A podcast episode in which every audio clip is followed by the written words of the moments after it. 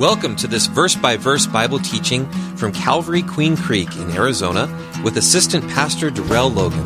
We hope you're blessed by listening. Romans 10:17 says, "Faith comes by hearing, and hearing by the word of God." For more information, please visit calvaryqueencreek.org. Father, we thank you once again for your word. Thank you, Lord, for uh, your people, Lord. Um, thank you, Lord, for the prayer warriors and we thank you for the worship team and those working in the sound booth. And Lord, we do, we do thank you for technology. We, we know that it's being used for evil sometimes, but it can be used to um, bring you glory. And so we want to use it to bring you glory tonight. And so uh, we, we just pray uh, uh, just for everything this evening, Lord, that, that your Holy Spirit will have his way. Um, we pray, Father, for our hearts to be open and receptive uh, to your word and whatever work you desire to do in and through us uh, via your Holy Spirit. And I do thank you for this opportunity to break the bread of your word with people, your people. And if there's anybody who's listening who's not a Christian at this time, I thank you for the opportunity to share with them as well. So, Father, I do pray that I would decrease and you would increase. I pray for the gift of teaching and a fresh filling of your spirit, Lord. In Jesus' name, amen. Second Samuel chapter 1. And so, as usual, we do have a title for the study, and the title is What Do You See? What do you see? And so, since we are starting um, another book, and technically it's, it's, it's one book, but you'll, you'll see what I mean by that. But, but since we are starting a new section of Samuel, I should say, um, we are going to do a brief introduction.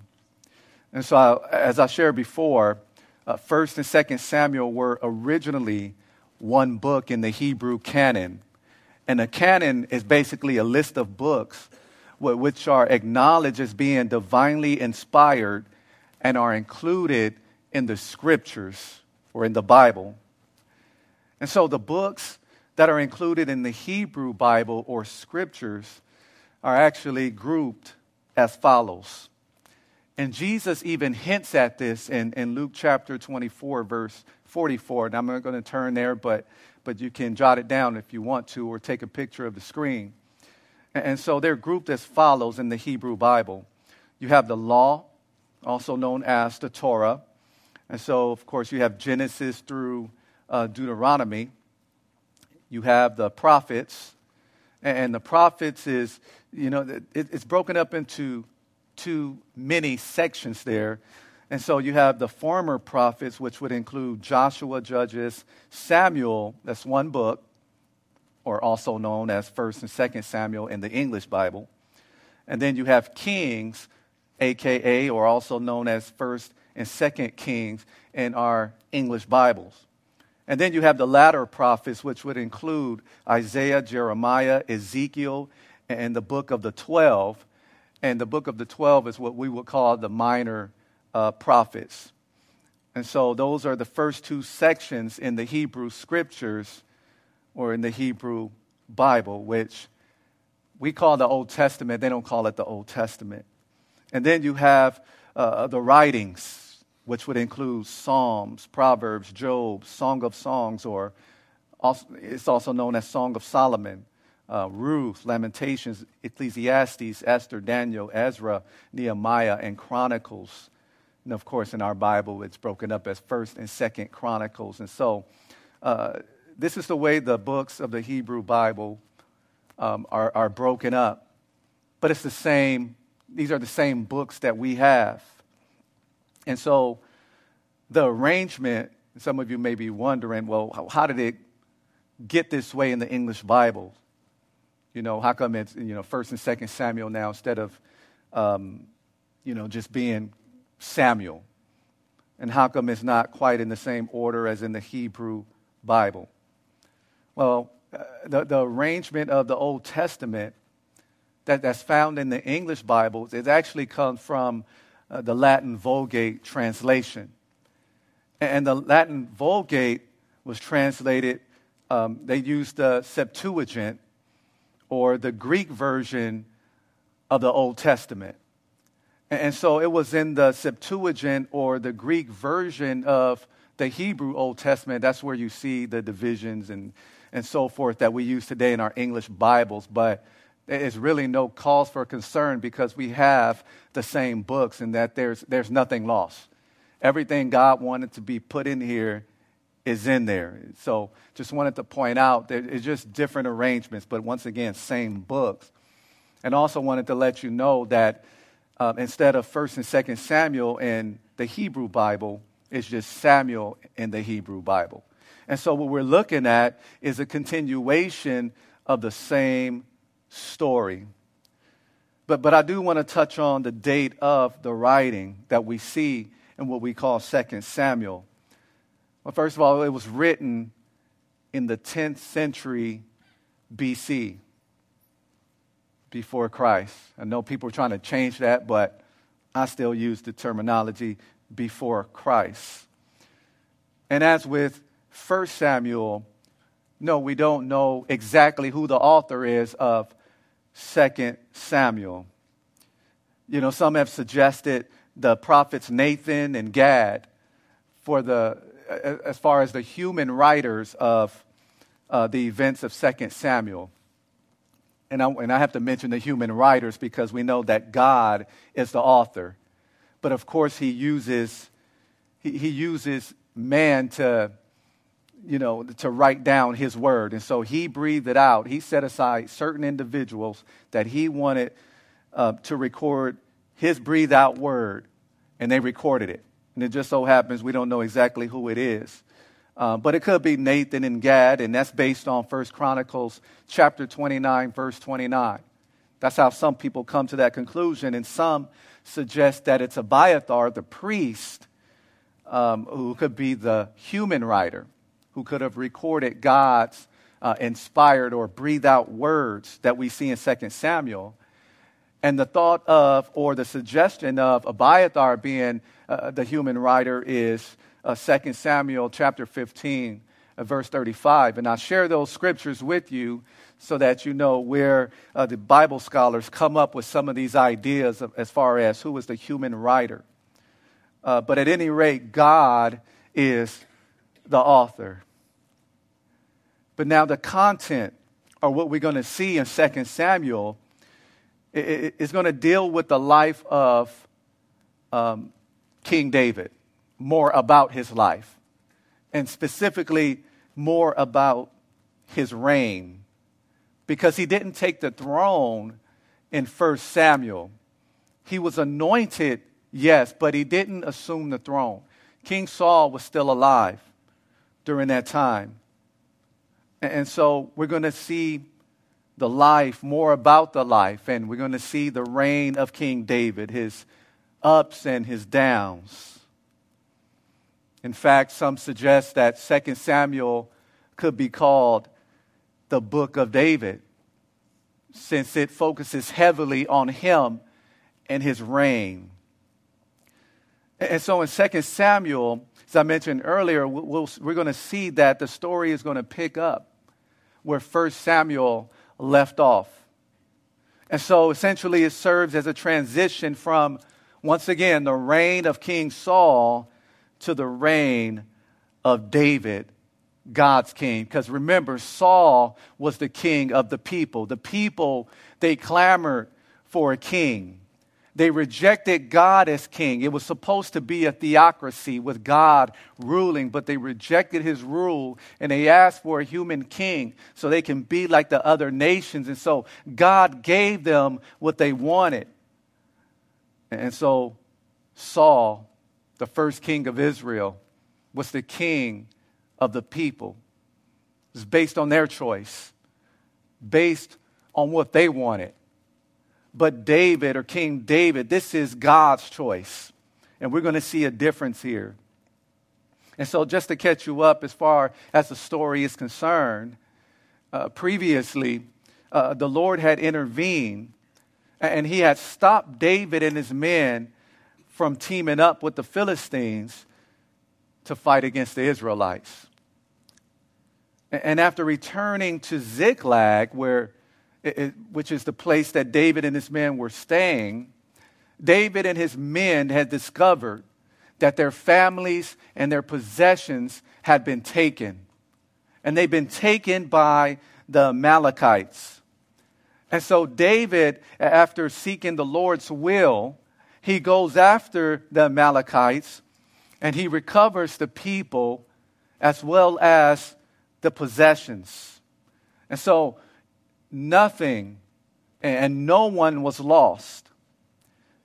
And meanwhile, if you remember the end of 1 Samuel, we saw that King Saul and three of his sons died. And those three sons are Jonathan, Abinadab, and Malchishua.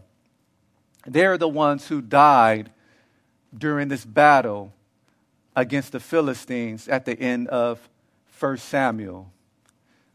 And so we continue that story in verse 1 of 2 Samuel. It says, Now it came to pass after the death of Saul, when David had returned from the slaughter of the Amalekites, and David had stayed two days in Ziklag, on the third day, behold, it happened that a man came from Saul's camp with his clothes torn and dust on his head, which was a sign of mourning or grief. And so it was when he came to David that he fell to the ground and he prostrated himself. And of course, that will be an act of great respect and submission to David. And so David said to him in verse 3, Where have you come from? And so he said to him, I have escaped from the camp of Israel. And then David said to him, How did the matter go? Please tell me. And he answered, The people have fled from the battle. Many of the people are fallen and dead, and Saul and Jonathan, his son, are dead also. And so in these verses, we see David's concern for his people. And he was concerned for them because, of course, they were involved in a war against the Philistines. Now, remember, as I shared, David had just come from his own battle uh, against the Amalekites. But what I glean from this is that every now and then, maybe we too should show this same level uh, of concern that David had shown for his people. And so, just as he asked how his people had done in warfare, I think that we as believers, since all of us are involved in spiritual warfare, we should be concerned about each other. We should be asking each other, hey, how are you doing? I know there is a spiritual enemy who is after you, Satan, and of course the fallen angels whom he persuaded. Remember, he persuaded a third of God's angels to come with him. And so, all of us as believers are involved in spiritual warfare. So, every now and then, it, it's okay to, to send a text. It's okay to pick up a phone. It's okay to take each other out to breakfast or lunch and say, How's it going? How are you doing in your spiritual battle? Are you being victorious over those temptations that the enemy is putting your way? Even though we too are in our own battle, it's okay to ask each other, Hey, how are you doing? Has the Lord been, been helping you to experience victory in your spiritual warfare that you're going through? We should show, show that same level of concern that, that David is showing here for his people. And in verse 5, it says So David said to the young man who told him, How do you know that Saul and Jonathan, his son, are dead? Then the young man who told him said, As I happened by chance to be on Mount Gilboa, there was Saul leaning on his spear, and indeed the chariots and horsemen that is, the chariots and horsemen of the Philistines, they followed hard after Saul. Now, when he looked behind him, he saw me and called to me, and I answered, Here I am. And he said to me, Who are you? So I answered him, I am an Amalekite. And he said to me again, Please stand over me and kill me, for anguish has come upon me, but my life still remains in me. And so this Amalekite man, he said, So I stood over King Saul and killed him because I was sure that he could not live after he had fallen. And I took the crown that was on his head and the bracelet or this armband that was on his arm, and I brought them here to my Lord. And so in 1 Samuel chapter 31, verses 4 and 6, and also in 1 Chronicles chapter 10, uh, we'll see that we'll see that Saul died by suicide. And those scriptures seem to be clear that, that he killed himself. It says that he died. And so many Bible teachers believe that this Amalekite man is lying. And why would, it be, would he be lying? Well, he wants to ingratiate himself to the one who's going to become the new king, to the one who's going to be uh, sitting on the throne now as king of Israel. And so that's what many Bible scholars believe, and, and that's what I believe as well that this man is lying. And unfortunately, today, sometimes people are still lying in order to impress others and, and maybe hoping to gain something from them. Maybe they want to gain a position. Maybe they want to gain a relationship with someone. Maybe they want to hopefully gain some type of financial reward from them. And so they're going to uh, uh, try to impress them by lying. And so it still happens today. And so in verse 11 it says, Therefore, David took hold of his own clothes. So he heard that news, terrible news. And you would think that for David, that would have been good news because King Saul has been out to kill him multiple times, chasing him down, and has come close to, to killing David. But the Lord spared his life. So you would think he would be happy. But David, it says he took hold of his own clothes and he torn them. Again, a, a sign that he was in mourning and so did all the men who were with him. And they mourned and wept and fasted until evening for Saul and for Jonathan his son, for the people of the Lord and for the house of Israel, because they had fallen by the sword. And so, as I look at these verses in verses 11 and 12, to me, this is another sign that, that, that David is not a pretender here. He was not pretending. In those moments where, where he showed great restraint against King Saul, in those moments when he could have killed King Saul, but, but he didn't take him out because King Saul saw David as the enemy. He was envious of him. But David never saw him as an enemy. And so we've read that in, in 1 Samuel. But here it shows that those moments where he showed respect to Saul were not moments of pretense. Because if they, there would have been any moment um, that he could have stopped pretending, this would have been it he would have thrown a party. I could see him grieving uh, for Jonathan, his best friend, but not for Saul. But no, there was no pretense with him. He literally respected the office. He literally saw him as the chosen king, the anointed. He really respected him, respected the office. It was no pretense. And so the question comes to mind. And that question is Are we one way around people when they're around or, or when they are alive? Uh, but then when, when they're no longer around us or alive, do we behave differently?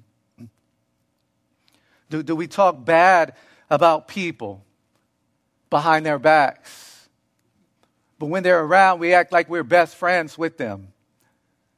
Do we mistreat people all the time that they're alive and then when they die, and we get up on stage and we start boo hooing like we were best friends.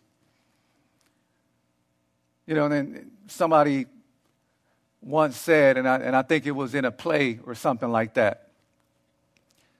They, they say you can always tell the person who didn't do right by somebody because they're the loudest ones at the funeral. And, and sometimes it's the case. I've, I've been to, to, to many memorial services or funerals, but the ones here, of course, I'm not the ones here, definitely genuine. We, we do things a different way, but, but I've been to some where it's just, you see, you just hear and see crazy stuff. And so, um, whatever that guy said in that play, I totally understood it. You see, but David was not pretending. He was not pretending. And, and for us today, you know, I would encourage us to not be hypocritical to not act like we're best friends with somebody when they're in our faces, but, but when they're not around, we act totally different. Because that person may not see, that person may not hear. But we have to remember this that God always sees, that God always hears, and that God, of course, knows our hearts. In verse 13, it says, then David said to the young man who told him, Where are you from? And he answered, I am the son of an alien, or some, there's somebody. Oh, I knew it was aliens. No, he's talking about a foreigner, okay? An Amalekite who lives in your land. And so in verse 14, he says, So David said to him, How was it you were not afraid to put your hand to destroy the Lord's anointed? or the Lord's appointed king. Then David called one of the young men and said, Go near and execute him. And this young man did. He executed this Amalekite man and he died. And so David said to him, Your blood is on your own head, for your mouth has testified against you, saying, I have killed the Lord's anointed. You see, one thing about the Amalekites is that they were the people that the Lord had sworn that he would have war against from generation to generation. He sworn that he would have war against these people.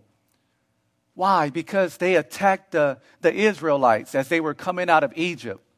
As they were coming out of Egypt and were in a weakened state, had just come out of bondage the Amalekites came and they attacked the weakest amongst them. And God, of course, was displeased with that. And so he said, from generation to generation, I'm going to have war against the Amalekites.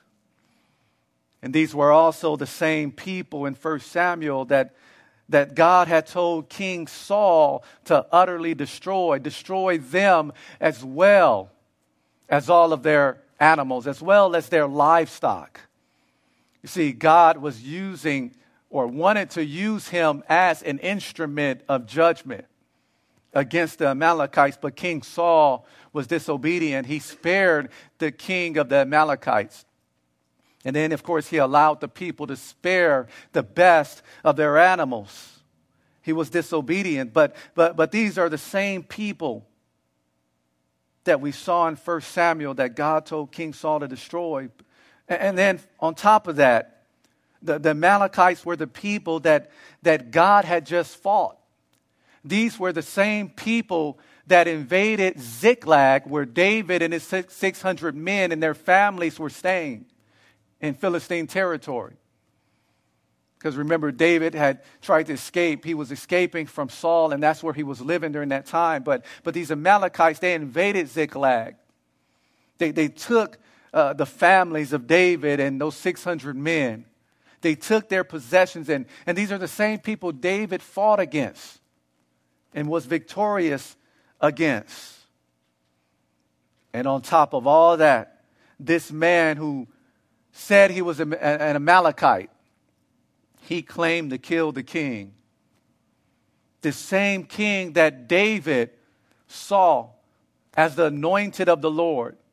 The, the, he saw him as the man that God had appointed. He respected that office. And if anyone should have wanted to kill King Saul. It, it, it, it should have been David, but David refrained. And, and here is this Amalekite saying that he took out the king. And so here we see once again that David was true to his character, true to his character in, in the fact that he respected uh, the office of King Saul. In verse 17, it says, Then David lamented with this lamentation over Saul and over Jonathan his son, and he told them to teach the children of Judah the song of the bow. And indeed, it is written in the book of Jasher. And so, David, he, he composed, he wrote this funeral song for, for Saul and Jonathan, and he began to lament. And so, here again, we can see why David is called the sweet psalmist of Israel. I don't know if you heard that about David before, but, but that's one of his nicknames. He's, he's called the sweet psalmist of Israel. And, and this lamentation is beautiful, and, and we're going to get into that. But once again, this, this funeral song is called the, the Song of the Bow. And we see here that it was contained in the book of Jasher. And this book of Jasher is also mentioned in Joshua chapter 10, verse 13.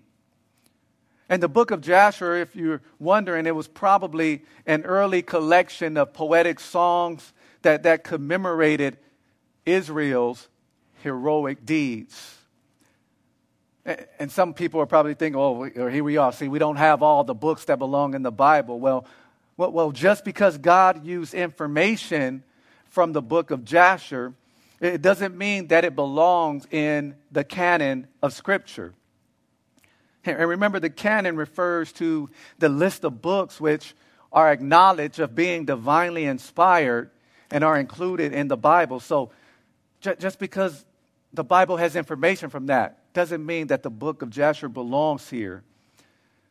But, but this book of Jasher, whatever it was, it, it's been lost. But I wouldn't call it a missing book of the Bible. Because everything God wanted us to have, we have it. And that's an apologetics lesson for another day of how do we know we have what we have and how come certain books didn't make it into the canon of Scripture. That's an apolog- apologetics topic for another day. But, but yes, the book of Jasher is lost, but once again, it is not a missing book of the Bible. But one thing we know from verses 17 and 18 is that David want, wanted the later generations to know about Saul and Jonathan. And so he composed this song, this song of the bow. And once again, we see the sweet psalmist of Israel's heart. We see David's heart. This man was not intending to, to wipe out the memory of his predecessor, even though he, he threw spears at him and, and, and wanted to hunt him down, and he even messed up his marriage. Messed up his marriage. And so we see his heart here I don't want to get rid of Saul's memory. I, I genuinely love this man, and I hate that this man died this way. Uh, that's David's heart. And I know I've been anointed king, but you know what? It's not my place to take him out. That's God's place to take him out. That's David's heart. And yes, we see it. We see it through his words. We see it through his actions. And guess what? Other people can see our heart as well. Uh, other people can see our heart through our words and through our actions. And that's something that Jesus mentions, that Jesus alludes to in, in Matthew chapter 15, verse 19, for example. He says, For out of the heart proceeds evil thoughts, murders, adulteries, fornication, thefts false witness, and blasphemies. You see, the condition of the heart determines the words that comes out of our mouth. The condition of our hearts determines the actions that, that we'll do. It all comes out of our heart. The condition of our hearts even affects our thoughts, as you see here, that out of the heart proceeds evil thoughts. See that? Murder, if you ha- have this bitterness and hatred pent up in your heart, that leads eventually or could lead to murder. Or if you're lusting, watching X rated material. Well, first of all, you already committed that adultery in your heart, as Jesus says, but could also lead to that, to you performing that action. Adulteries. And notice it says fornications with an S. That speaks of sexual immoralities. So, under that, could, it could mean bestiality, it could mean homosexuality. It also includes sex outside of marriage, fornications, all types of sexual immoralities. That's what it means thefts, false witness, blasphemies, or slander. All of that comes out of the heart. So, what is the condition of our heart? I know one prayer that, that I often uh, share with the Lord or, or, or send up to the Lord for myself is Lord, remove anything from my heart that doesn't belong in there. And, and, please replace it with everything that you want to be in my heart. And so that's something that I regularly, I wouldn't say every single day, but I regularly uh, include in my prayers. We have to we have to be mindful of the conditions of our hearts. And so it's so important to spend time in the Word every day. It's so important to keep your mind focused on the Lord every day. It's so important to, to, to pray every day, to stay in communication with your Heavenly Father. It's so important because the condition of our heart is at stake. Verses 19 and 20 says, The beauty of Israel is slain on your high places. And so we're, we're looking at the song of the bow. We're looking at this funeral song. And he says, How the mighty have fallen. Tell it not in Gath. Proclaim it not in the streets of Ashkelon, lest the daughters of the Philistines rejoice, lest the daughters of the uncircumcised or these pagans triumph. And so, by saying, Tell it not in Gath and proclaim it not in the streets of Ashkelon, he's just saying, Don't tell them. Don't proclaim it in, in these uh, Philistine cities. Don't, don't tell it. Don't proclaim it in our enemy city because you're going to give them an opportunity to rejoice. And they're going to rejoice because King Saul and Jonathan and the Israelites are defeated. So don't, don't tell it there. And for us, as far as we're concerned, I would say do not give our spiritual enemy a reason to rejoice. Don't give him a reason to, to rejoice, for example, by falling into temptation. You see, the temptation is not the sin.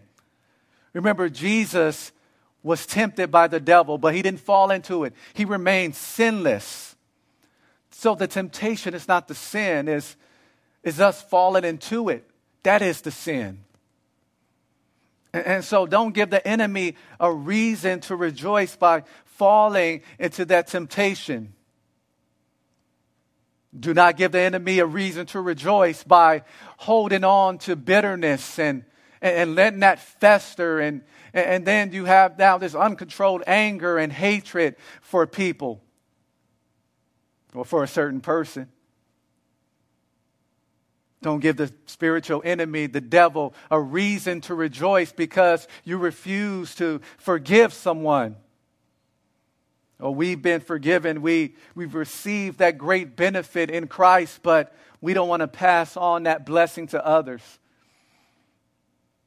And unfortunately, that's how some of us are thinking. That's how some of us are when it comes to unforgiveness. But Oh, the enemy is rejoicing because he knows that as long as we stay in that place of unforgiveness, that it's going to affect our walk with the Lord, that it's going to affect our fellowship with the Lord. And I believe it could also hinder our prayers. In fact, it also says in the scriptures, and this is Jesus talking when he said it, that if you don't forgive others of their trespasses, neither will your Father forgive you of your trespasses. And so, yes, the enemy will have a reason to rejoice. And so, don't give him a reason to rejoice by falling into the trap of these various examples that I've shared with you. But then the song continues in verse 21 O mountains of Gilboa, let there be no dew nor rain upon you, nor fields of offering. And again, this refers to the grain that will be offered to the Lord. He says, For the shield of the mighty is cast away there. The shield of Saul, not anointed with oil. You see, the warriors, they would anoint their, their, their, sheer, their, their shields, their leather shields with oil. And it would, of course, one of the things it would do, it would, it would preserve those leather shields. And so there is a curse that's pronounced on the mountains of Gilboa, of Gilboa because that's where Saul and his sons died. So we see that in the song. And in verses 22 and 23, it says, From the blood of the slain, from the fat of the mighty, that is, those strong men, the bow of Jonathan did not turn back, and the sword of Saul did not return empty. Saul and Jonathan were beloved and pleasant in their lives, and in their death, they were not divided. They were swifter than eagles, they were stronger than lions. And, and so, as it is presented in the song, Saul and Jonathan were heroic and they went down fighting. And they remained together in death. And, O daughters of Israel, weep over Saul, who clothed you in scarlet with luxury, who put ornaments of gold on your apparel. And so here we see this command to weep over Saul because of how he provided them with luxury and riches. And so it, it speaks of prosperity. And so, in other words, in this song is saying, since you prospered somewhat under Saul's rule, of course, not spiritually, but, but we see in these material things, since you prospered under his rule, don't forget, weep over him. And in verses 25 to 27, it says in this song, how the mighty have fallen in the midst of the battle. Jonathan was slain in your high places, speaking of Gilboa's hills. I am distressed for you, my brother Jonathan. You have been very pleasant to me, and your love to me was wonderful, surpassing the love of women. How the mighty have fallen and the weapons of war perished. And so now he singles out Jonathan, his best friend, this brave warrior, this man of high character. And he was of high character because Jonathan was not, he wasn't going to get in the way of God making David the next king of Israel. You see, Jonathan could have gotten jealous because he, he would have been the next king of Israel if Saul hadn't messed up and was rebellious. But Jonathan was okay with God's plan. He, he acknowledged God's plan, he accepted it. No jealousy, no envy. He even stood up for David when, when Saul, his father, wanted to kill David. Jonathan stepped in and he took up for David. Even though this man was going to be the king, he didn't say, Man, that's supposed to be my spot. In fact, Jonathan was willing to be second in command to David. But he would never see that opportunity because, of course, he would die at the end of 1 Samuel. And so that's the type of man that, that, that Jonathan was, and David appreciated that. They remained best friends to the end, so it's no surprise that, that in this song here, that he was single out Jonathan.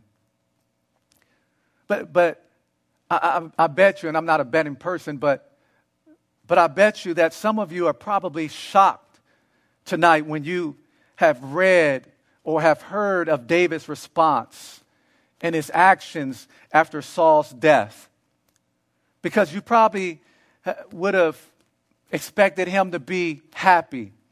You probably would have expected him to throw a party because you remember how Saul treated David.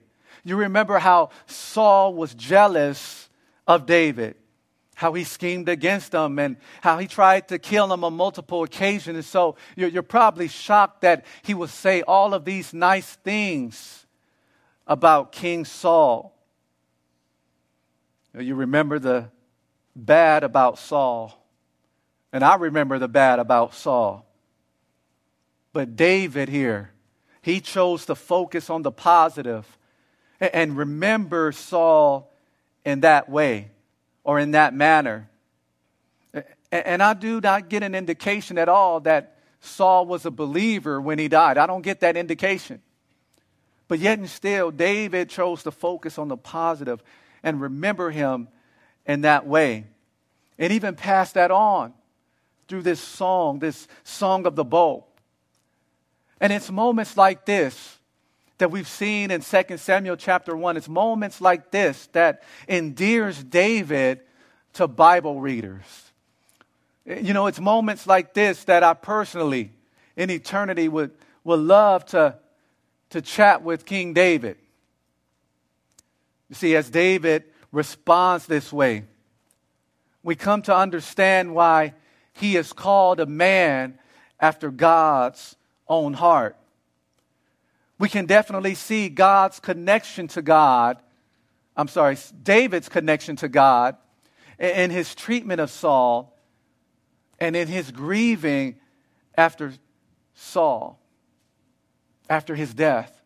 We see David's connection to God in his grieving of him, in his mourning of him and his kind words, we see this connection because it is God who says not to speak evil of dignitaries. And so, so David, we see, is obeying that. it, it is God who says that love does not keep a record of wrong. You know, in 1 Corinthians chapter 13, which many call the love chapter, in verse 5, it says, speaking of love, it, it does not behave rudely, it does not seek its own. It is not provoked or irritable. It thinks no evil. In other words, it means it, it love keeps no record of being wrong. And so, yeah, you remember what people done to you, but, but you don't keep bringing it up, especially after you say that you have forgiven them. You don't use it as a tool if there's another disagreement that comes up. Oh, I, I remember this, but I thought you forgave me of that. Well, and it goes on from there. See, God is able to do that because our sins were washed away by the blood of Christ. And so God Himself does not keep a record of our wrongs in that sense. We're forgiven, we are not condemned. When He looks upon us, He sees us in Christ. You know, it is the same God who tells us to not rejoice when our enemy falls. And David is doing that. And so, once again, we see David's connection to God and his. Um, and, and, it makes sense. They, once again, he's being called, or he is called, a man after God's own heart. But in Proverbs 24 17, it says, Do not rejoice when your enemy falls, and do not let your heart be glad when he stumbles.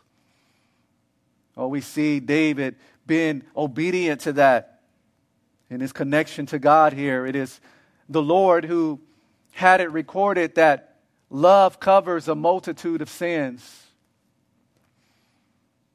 And it's the love of Christ, His blood. God the Father, they, they cover the multitude of our sins. And for us as Christians, how, how does that apply to us? Well, we may know what a person has done, but we don't go out sharing that with everyone. And once again, we don't keep bringing it up to them. No, it is God who included flawed individuals in the hall of faith in Hebrews chapter 11. You read some of these things uh, about these people in the hall of faith, you'd be like, wait a minute, I remember they kind of messed up here and there, but, but, but there's nothing negative said about them. So God included those flawed individuals in his hall of faith in Hebrews 11. And it is the same God who looks at believers through the lens of grace, mercy, and through the lens of Christ.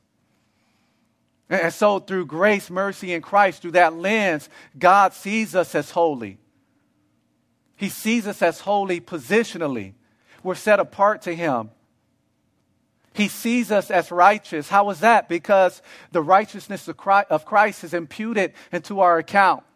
And so when he, when he sees us as believers, of course we're forgiven, but he, but he sees us as righteous, as justified, as if we've never sinned, because he's looking at us through the lens of Jesus. We are in Christ. You see, God sees us as what we're going to be. And of course, God sees us now in time in our struggles, and He helps us in our struggles, and He helps us to overcome them. Yes, He sees that, but, but, but He sees further than that. He sees, He sees us as what we're going to be. He sees us positionally in Christ. He sees the end result, and that's why I love Romans uh, chapter 8, verse 30. I love, uh, I love this uh, verse because not only does it um, show us how God sees us as we're going to be, but it also, for me, gives me comfort to know that I cannot lose my salvation. As a true believer, we can't lose our salvation. And I say true believer. There, there's people who profess, profess to be believers. That's a difference. Even Jesus talked about that.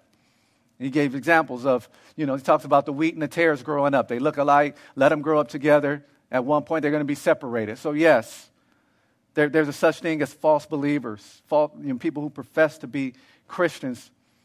But when I look at this verse, I see I can't lose my salvation, but I also see how God sees me. He sees me as uh, how I'm going to be.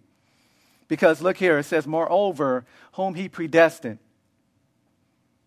you know, these are people he predestined to be conformed into the image of his son, Jesus, right? To whom he predestined to be conformed to the image of his son, and you have to read the verse before. These he also called. And whom he called, these are the ones he justified. And so he called you, you had to respond in faith in order to uh, receive that blessing of justification, which means now we are declared righteous. But listen to this whom he justified, he also glorified. And notice the word glorified is in the past tense. But in time, it, it hasn't even happened yet. How do I know? Because we're still in these bodies. When we're glorified, when we receive glorified bodies, we won't have a sin nature. We won't, we won't sin anymore. We won't die. There, there's no more death when we so glorification hasn't even happened but here you see that God sees it as done. In other words, if you truly have repented and put your faith in Jesus Christ,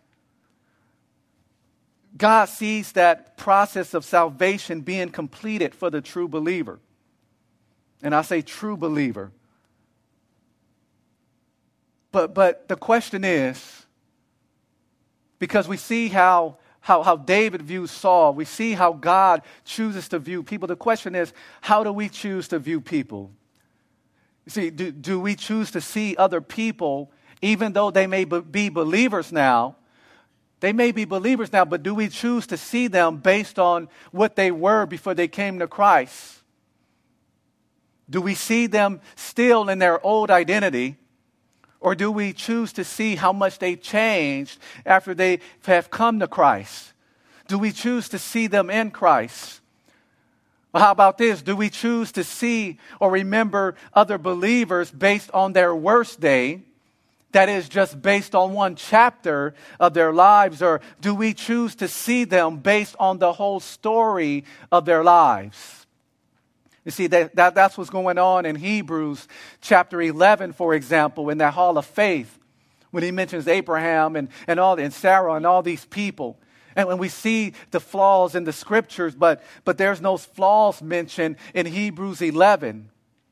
You see, God is basing it on the story of their lives and not just one chapter in their lives. So, how are we choosing uh, to, to see other believers? Who may have had a bad day, They, so maybe somebody close to them died and, and they didn't know how to react. And so they lashed out in that day. And so you're basing their entire walk based on that one moment of hurt and pain in their lives. Not saying they shouldn't ask for forgiveness for lashing out that way, but hopefully we're seeing the big picture of this study tonight. Do we see people based on the overall stories of their lives? Do we choose and watch this. Do, do we choose to view unbelievers only as sinful, God rejecting folks, or, or do we see them as God's creation? Do, do we see those who disagree with our biblical views as people for whom Jesus died? Or do we just see them as people that get on our nerves? Well, I can't stand them because they, they, they're just not standing up for the biblical views. They're, they're way off in left field. Do we see them, Lord? I, I know they disagree with the biblical view. I don't agree with them, Lord, but, but you died for them. Do, do we see them that way? Do we see the non Christian as potential brothers and sisters in Christ? And I say potential because a person has to be born into the family of God. You know, you just, you just, just because you're a human don't mean you're automatically a child of God. You're part of His creation, but you become spiritually His child through faith in Jesus Christ. John chapter 1. You can read that for yourself, the entire chapter, and you'll see that. Do we see them as potential brothers and sisters in Christ? And I'm talking about when we view non Christians or, or people who would consider themselves as non believers. Do we see them? Do we see them as objects of God's love. You know, and why is the way we view people important? Why is that so important as the worship team takes the stage? Why is that important? How we view people. It's important because how we view other people will determine our treatment of them. I'll say that again. How we view others will determine our treatment of them. You don't believe me? Go back to the example with David and Saul. Well, he viewed him as the Lord's anointed. And so he didn't take him out when he had the opportunity to. And when he died, he gave this beautiful funeral song about him. So, how we view others will determine our treatment of them. Yes, they, they, they're, they're, they're living in sin right now. Yes, they're, they're doing things that are not in accord with the Word of God. Yes, we acknowledge that. But at the same time, we know that Jesus died for these people, that, that, that yes, God loves them. Because we were once there. We were once in that position before Christ. And so, this is not, if you're wondering, this is not a call to compromise, this is a call to evangelize. And so, what has been shared in this lesson, I'll say it again, what we shared in this lesson is not a call to compromise, it's a call to evangelize. So, yes, we continue to call out sin, we continue to disagree with sin. But what I want you to take away from this is although we may call those things out, we may spot those things, do not miss an opportunity to share the gospel with the non Christian. Don't miss an opportunity. All because you're, you're not viewing them as objects of God's love. Father, we thank you for tonight. We thank you for who you are, what you are to us. I thank you, Lord, that for those of us who are in your family right now through Christ, I thank you that we were objects of your love even before we put our faith, our trust in Jesus. Because your word tells us that the evidence of your love is it's the very fact that while we were yet sinners, Christ died for us. And I thank you, Lord, that personally for me, when I was being of the world and living a lifestyle of sin, you continued to pursue me. Lord, you, you pulled on my heart. You drew me. You wooed me. You didn't force me to believe, but you wooed me, Lord, and you removed my spiritual blinders. And, and many people can have, they, they do have that same testimony. And I thank you for that. And I, and I just pray, Lord, especially since we're living in the last days, that, that Lord, we would understand that you love those even right now who are in disagreement with you. You love them. Jesus died for them. Help us to have that heart of love to reach out to them with the gospel. And at the same time, not compromise your word. So, Lord, I pray your blessings upon your people tonight. Lord, I pray that, that we would take up this challenge tonight, each and every one of us, me included.